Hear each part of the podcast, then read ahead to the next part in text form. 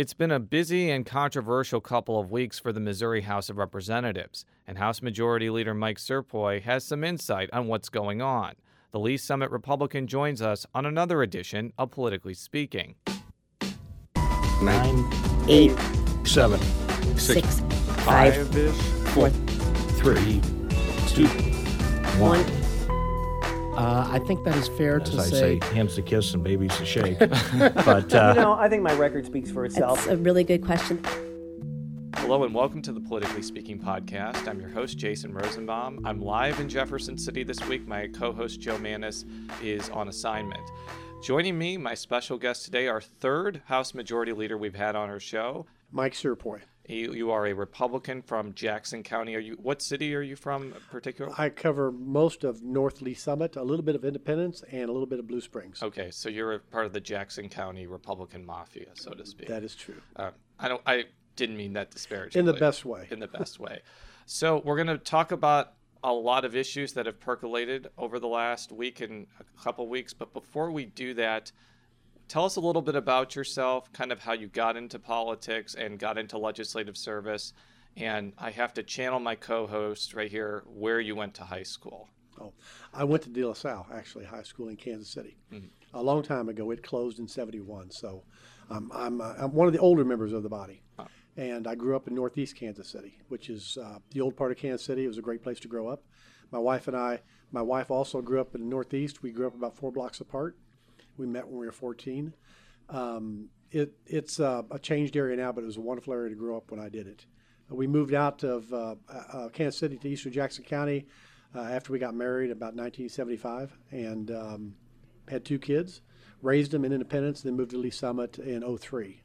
And um, my wife actually was in the General Assembly from 95 to 03 uh, from a district in Independence. And through that, I, have always liked politics. I, I kind of converted from a Democrat to Republican during the Ronald Reagan time. Actually, Jimmy Carter did most of the damage. Uh, I voted for Jimmy Carter in 76, but by the time 1980 rolled around, I'd learned my lesson. And um, I took a real interest in politics and started paying attention, but I really never thought about running. My wife was an activist, um, kind of a conservative, pro life activist, and involved with several issues.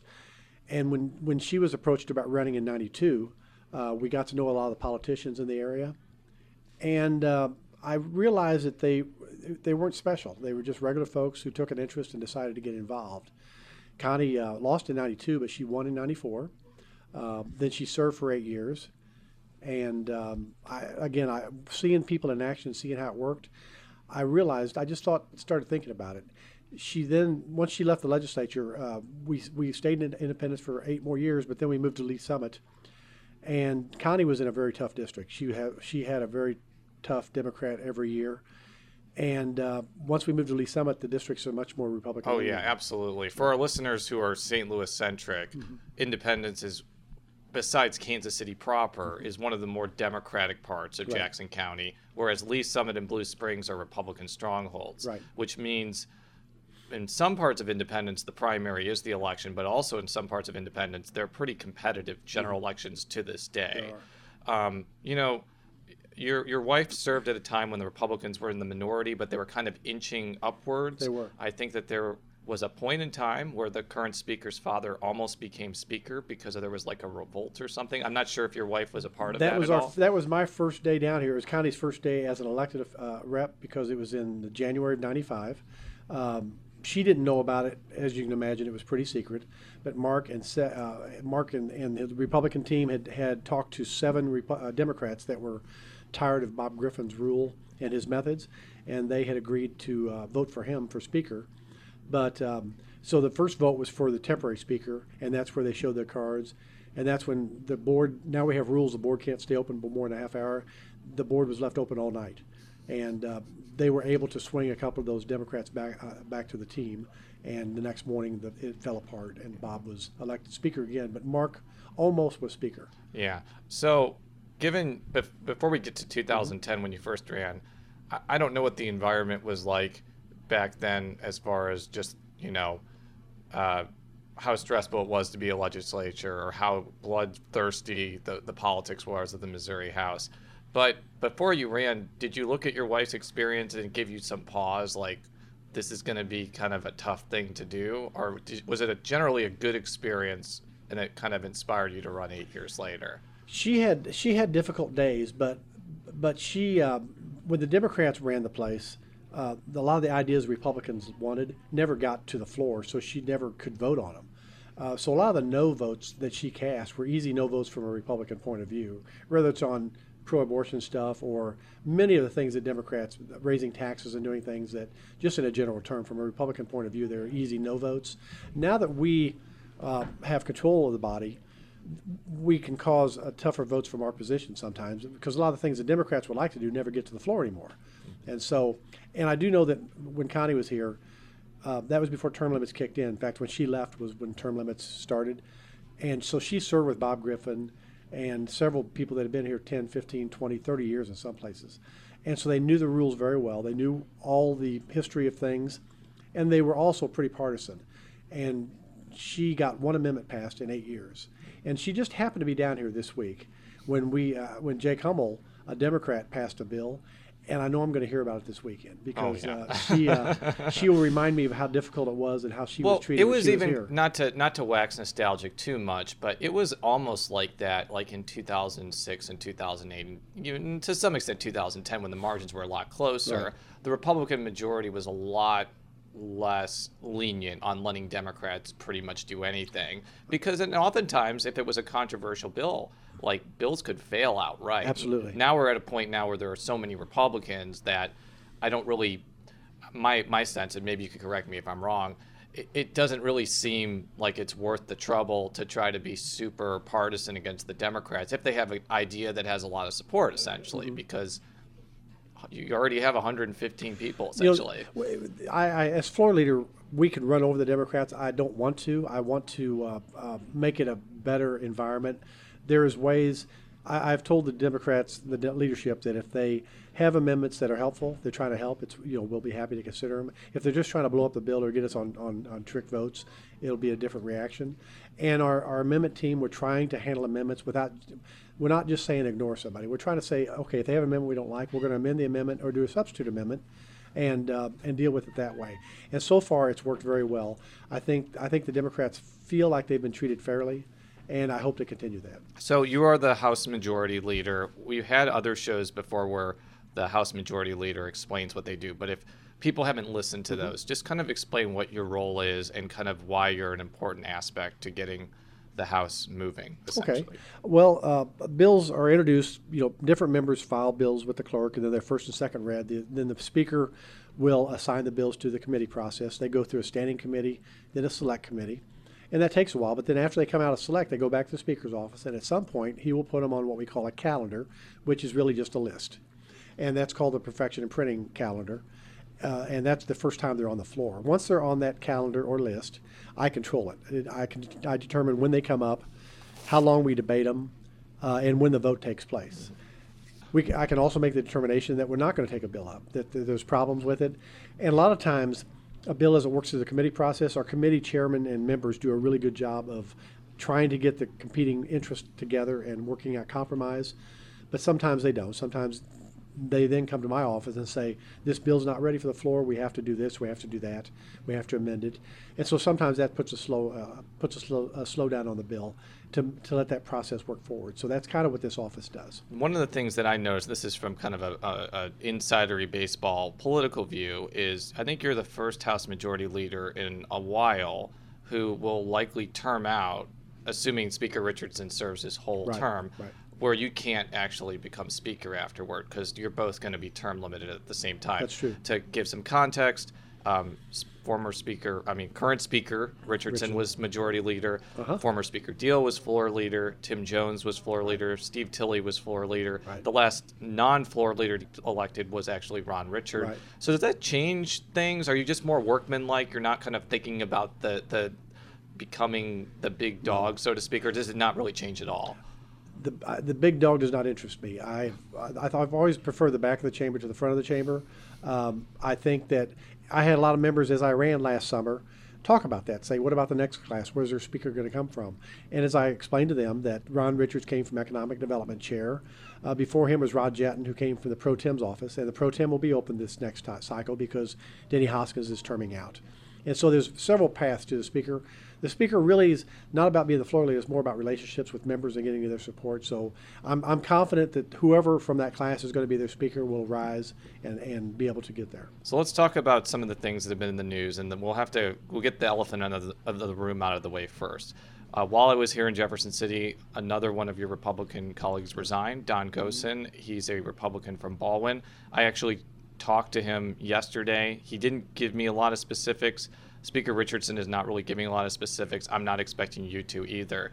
But I guess the question I have is this comes after Speaker Diehl had to resign. This came after Senator LeVota on the Democratic side had to resign. And it comes as there's an ethics push going on. What effect do you think it's going to have on getting a lot of these bills passed, especially when a lot of senators are pointing out that, you know, curbing lobbyist gifts and um, closing the revolving door doesn't have exactly what to do with the reason these people resign. Right. Well, I'm, I'm, I'm not going to disappoint you as far as with Don. I consider Don a friend, but I really don't know much about it. The speaker's statement pretty much stands on its own. The, um, the ethics, what I've told people, I, I, every time I go to a chamber meeting or something, I bring this up and people talk to people. And a lot of people have a lot of different ideas on ethics what we need to do about the gift ban, what we need to do about the revolving door, how long it should be, the gift ban, whether it should be zero or should be some other number. And as I tell them, you know, we talk about this a lot every year, in fact, many times. These bills get very large and usually go nowhere because they get so many opponents. By doing single issue bills, it allows us to break them into smaller bites and not any one to get that many people opposed to it. As far as making it stronger or perfect, we have to get something on the books first. It's always easier to tighten something up once you have something, but right now we have nothing. And so if we get a uh, if we get a, a revolving door of a year and somebody thinks you should be two years, let's get the one year. Then we have something to tighten up next year. Mm-hmm. If we go for two years this year and it fails, we have nothing again. So it's frustrating in the legislative process, but compromise is important and getting something on the books because if you look at all the statutes, we're touching them all every so many years. Mm-hmm. And that's because they weren't done properly or strong enough the first time and people find new ideas. And that's what we're doing now. We want to get something on the books. So I, this is this kind of goes to the current situation and is more general, and maybe you have a better insight on this Okay. because your wife was in the legislature, now you are. Do you feel like this this town, this this dome, this capital is just has some corrosive influence on people's lives, or is it people who already have questionable morals or maybe have weak judgments are just getting elected and they're just making bad decisions up here, and and it kind of goes hands in hand, like if it's one of those th- if, if, if, it's the environment then maybe legislation can fix it if it's people it's going to be a more difficult thing like what do you think about Well, that I, first of all, I think uh, perception is reality, and so I think a lot of people think that. I think, also think a lot of people confuse Washington D.C. with Jeff City. We're not as partisan as Washington D.C. That was one- one of my biggest surprises coming to Jeff City was I came down here after watching what's going on in D.C. and even knowing my wife and seeing her what she did. I just came down here, thought I'd fight with the Democrats much more, and we do fight on the floor. But off the floor, I, I, there are several of them I consider very good friends, and that kind of surprised me.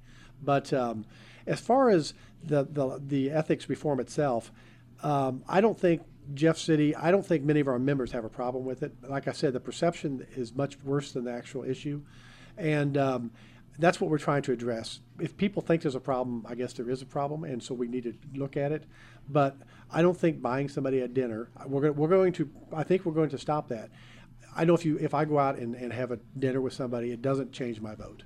And but some people don't like that, and that's what we're trying to address. well i've actually studied that issue for for many years it's mm-hmm. i think it's a and this is kind of a trade secret in the missouri political world but since the data for lobbyist gifts are so easy to get mm-hmm. and so easy to kind of sort in the spreadsheets it's often something that we report on a lot and i think we should because the information is there and it's sort mm-hmm. of an accountability thing But one of the things that I kind of gathered when I was doing a story about this a long time ago is that the, the the thing that lobbyists get when they buy a meal with somebody, even if it's like a five dollar meal, mm-hmm. is the time. That's right. And it's it provides them with kind of a window to talk about their issue away from the hurly burly of the mm-hmm. floor. And I, I'm not passing judgment on that. That could be a good thing. That could be a bad thing. But I mean, isn't that still going to happen regardless of whether you cap the amount of gifts? And won't the influence potentially be there depending on what they're saying? Well, the, the, the, point I'd make about that is that that interaction is important. I'm, I'm a retired uh, telephone company employee. I worked for AT&T Southwestern Bell for 38 years. I know a lot about that technology. Uh, Medicaid, I don't know much about. And when you get elected, suddenly you're expected to make votes, intelligent votes. And I can't talk to my friends and learn Medicaid. I have to talk to somebody who's in the business. I, and hopefully, you talk to somebody on both sides. I talk to the people, the physicians that are looking for payment out of Medicaid. I look for the providers, talk to the people, the patients that actually, you know, the consumer groups that actually use Medicaid services. And nobody can come down here. You know what you know from your life, from your own experience. We have doctors, we have lawyers, we have physicians, we have uh, uh, pharmacists, a lot of different people from that area, and, and usually those are the areas that those folks work in. But the vast majority of us don't have any exposure in those areas, and we rely on people to bring us information to help us understand these things. And much of that happens uh, in the building itself. They come to my office. I have people coming through my district asking to meet me, and I will meet them in a coffee shop. I get one right off I-70. It's really easy to get to, and if I have a cup of coffee or a piece of pie, it's really not part of the influence. It's just something you do with It, people. it's just basically something you do while you're Right. talking to them. Right. And We you know, have- we and, have there- had- and I just want to point out there are examples where it gets over the top, where they're buying you like a three hundred dollar meal. We but- have had people that have abused that, and it's they're very fair, very rare, but we have had, and so I understand that. I think personally, I think that disclosure thing is a wonderful thing because you can go on there and see people who have these exorbitant meals, and and that is, I think that should be stopped or at least made more light of. But Mm. the vast majority of us don't. So one of I wouldn't say he's your your he's from from the western side of the state. I was going to say your geographical colleague, but um, Senator David Pearce, who's from Johnson County, Mm-hmm. which is a little far from Jackson County, but it's in the Kansas City area. He has a bill to cap campaign contributions, and he was one of the people that voted to undo them in 2008. He expressed regret for that. Right. Um, I'm kind of getting a sense, though, that the critical mass in both chambers is just not there to pass it through the legislature. Is that your is that a fair assessment? I would say that's that's a fair assessment. I don't know that I think that's a good idea. Um, the way I think personally, I think the way you get money out of politics is to get us out of everybody's business, because a lot of companies don't would love not to spend any money in Jeff City on campaigns. They feel like they're that the government is so broad and so involved with so many things, they have to keep an eye on things, and that's unfortunate. I wish we weren't in so much of the economy that we are, and that's true at the federal level and the state. If you remember a few years ago, uh, the, the the Justice Department went after Microsoft. Now Microsoft hires lots of lawyers because that was something that motivated them to get more involved, and and that's my argument. It is we should get out of more of some of these businesses, and I think then those folks would probably not be down here. But I think transparency is much more important in campaign finance than putting limits because people that are, are trying to influence us either because they want to be left alone or they want to influence policy, uh, they're going to spend the money. And, and we're not, I don't think we'll ever be able to tell somebody you can, cannot spend money to either help me get elected or defeat me. That just seems uh, anti-American that somebody can't spend. It's like telling me I can't go next door and tell my neighbor that some guy's a bum, you shouldn't vote for him. Wow. On a much bigger scale. That would be rude, but you, you, you, you can do that. It's a, it's it is a free country. Um, just just kind of to sum this aspect up, Yes, what realistically do you think the legislature will pass as far as ethics? Because I'm I just was in the Senate now. There's a lot of senators who don't want the revolving door ban. Right. Some of them just think that the entire ethical push is kind of a waste of time. But obviously, a lot of people in the House thinks it's, think it's a big deal, including the Speaker. Where do you think this issue ends up at the end of the day? I think we'll pass a couple of them. I think we'll pass a gift ban and the revolving door. Uh, that I just came from a press avail that um, the speaker said that, that he's expecting the Senate to move on these bills and that at some point he will attach ethics to other Senate bills to get it done. So I think he's very serious. I think uh, Senator Richards is very serious about getting some of these done. Yeah, another no nonsense individual. So let's talk about some other issues that I think have been either passed recently or this week. One of them is photo ID. It's been an issue I think I've been covering every single year that I've been a political reporter. Some years it's actually passed, but the courts have struck it down. Mm-hmm. Other years they kind of fell victim to a Democratic filibuster. I think it passed out of the House this year. Uh, why why is it such an important thing for Republicans to pass? Um, it's, I think it's broader than Republicans. I think independents uh, support it very strongly. I think Democrats support it too, to a certain level. And I think it's, I think people just want to have confidence that their that their elections. You know, Democrats will say there's there's no Well, there's there's there's a lot of voter fraud. They say there's no voter impersonation. I just don't know what the problem is. My mom recently passed, but she was 87 years old. She had a, a photo ID. They're not hard to get, and I think those arguments just don't make any sense. In fact, states that have passed it, Democratic turnout has improved. So, I think it's important. I think it's important to have people feel better about their elections this is what I don't understand too. I live in Lee's Summit. Every time I go to the vote, they ask me for my driver's license, so I, I show them my photo ID. So um, it seems like a no-brainer to me. I just wonder, back in the 40s or 50s, when they started saying you could bring utility statements, was there a fight over that? Saying that was disenfranchising people. I don't know. Yeah, just to play devil's advocate and Uh-huh. throw the opposite argument. Oftentimes, when this comes up, Democrats say it's going to make it harder for minorities and elderly people to vote, mainly because elderly people may not have a driver's license, and some lower income people of all races may not have cars, and therefore they may not have Right. driver's licenses. So I'm, I'm sure you've heard that argument before. How would you respond to that? Well, the bills we pass always have uh, carve-outs for, for elderly. So if you're born before a certain date, you don't have to do it. There's ways to do affidavits for it. And the truth is, uh, we usually provide provide funds upon appropriations for people that can't afford to get a photo ID to get a state ID. You, it's not necessarily a driver's license; you get a state ID for it too. And I don't know how much I I think that even the poor people don't have IDs. It seems like the ones that I've talked to do, and I think that problem is vastly overstated. And like I said, in states that have actually passed this, because we're not alone out here, uh, minority turnout has improved.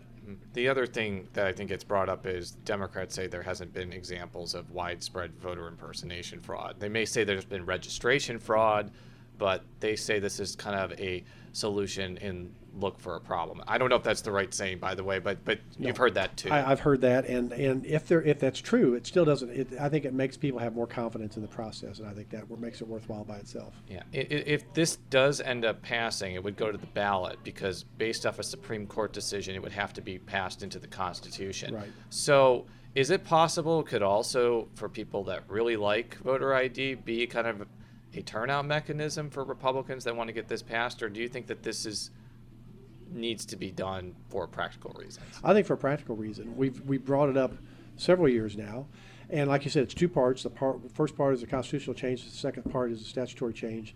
And even if we pass a statutory a statutory change this year, it won't be in effect until the following cycle.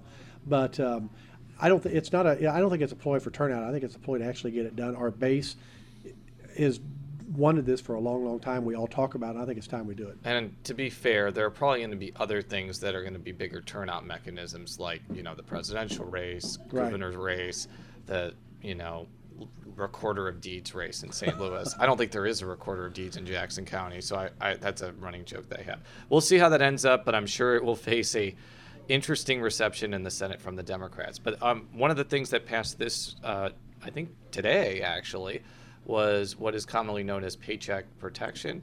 It's something again that's been kind of a priority for many Republicans.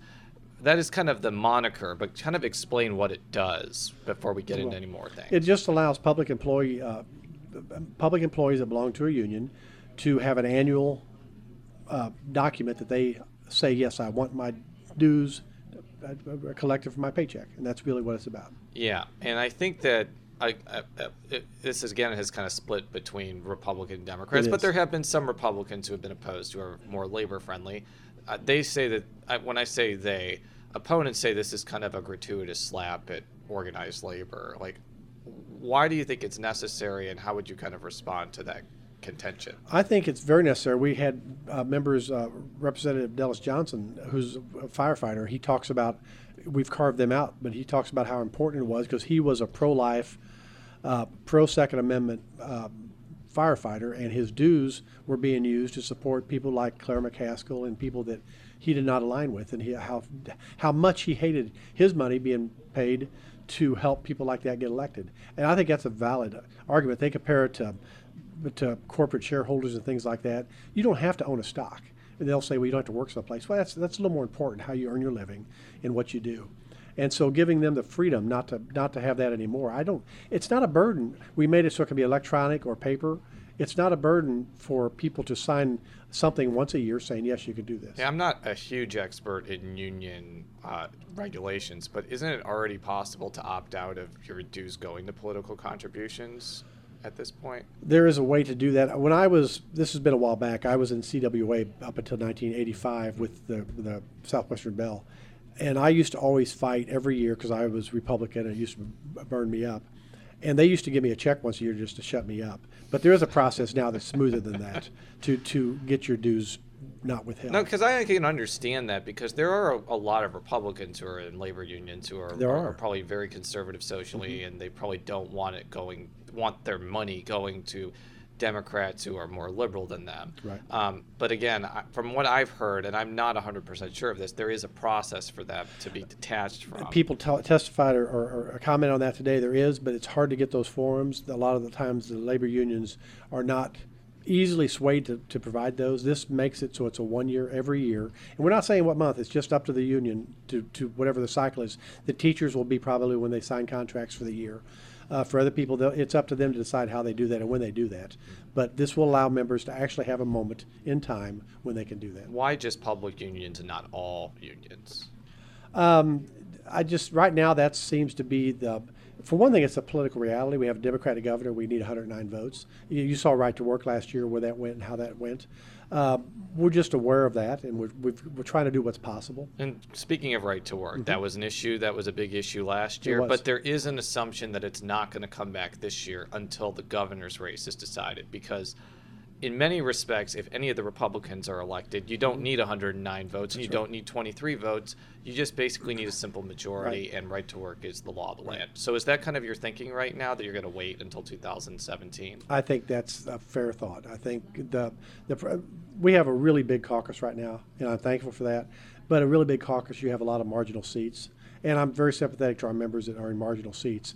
We are hired to re- represent the people we have in our district, and so that issue is very, very difficult for many people in, in marginal seats, and it caused a lot of bruising last year within our caucus. And I think I think waiting until this next election shot cycle uh, shakes out would be a good idea. And I think it's already causing some recriminations even now. I think that there are some outside groups which are attacking each other. And I'm sure has that caused any contention in the caucus at all?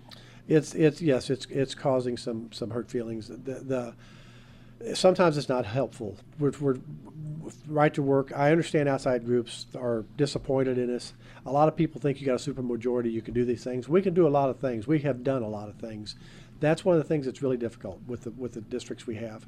And I'm I would just encourage them to the money they're spending. If they help us get a governor, we could get all this stuff done. That's kind of my thought too. I'm not trying to criticize their strategy here. They can do whatever they want, and maybe they feel like this is necessary because if there's a Democratic governor, they want more conservative Yeah. Republicans. But it does seem like you get a Republican governor, it's pretty much game over. yes. And right to work is laws land. We would have many of these things done pretty quickly if we had a uh, Republican governor. So I just want to turn for a few minutes to, I guess, politics a little bit. Um, I guess you'll be running for reelection. You're not going to be running for president or governor or any of those other places. If if uh, drafted, I will not serve. Oh.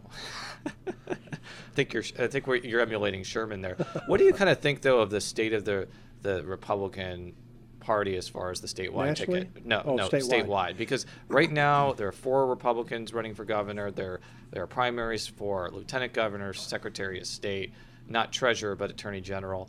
Um, is that going to be good for the party? Do you think it's going to be kind of hurtful because it could get contentious? Where do you think that that leaves the party? I, I hope it's I, I hope we get through the primaries without too much damage. It's always it's always potentially damaging to have a primaries. Um, with multi-person primaries, it's less it's less easy to get that negative because it's not against one-on-one. But we have been in a cycle the last few years of doing that. It's a cycle the Democrats used to have that they fought in primaries statewide so much. Uh, it's something we're we're struggling with now.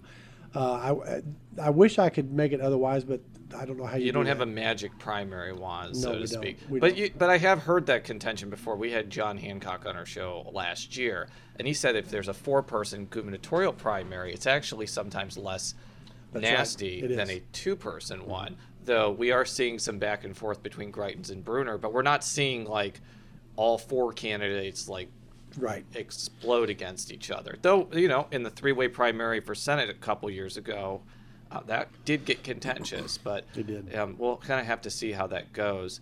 Um, are you?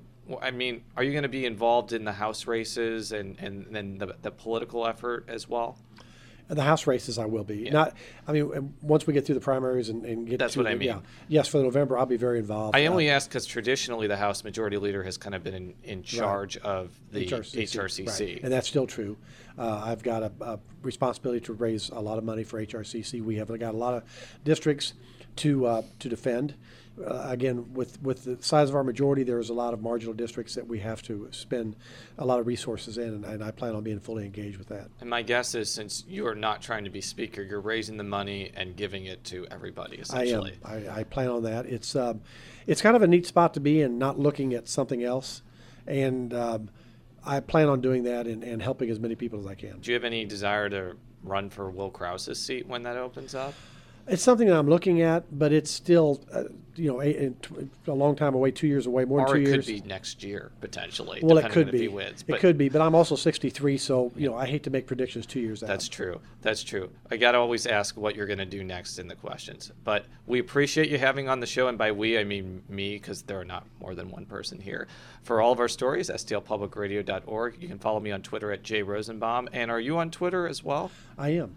And how, wh- where can we find you on Twitter? I just uh, Mike Cierpiot under my name. I, I think I follow you on Twitter, and you can be very entertaining at times. So I highly recommend people follow you on Twitter. I try to think twice before I tweet. I think that is a wise option for any politician. We'll be back next time. Until then, so long.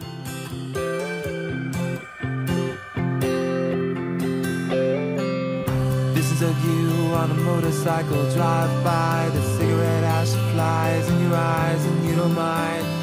You smile and say the world it doesn't fit with you. I don't.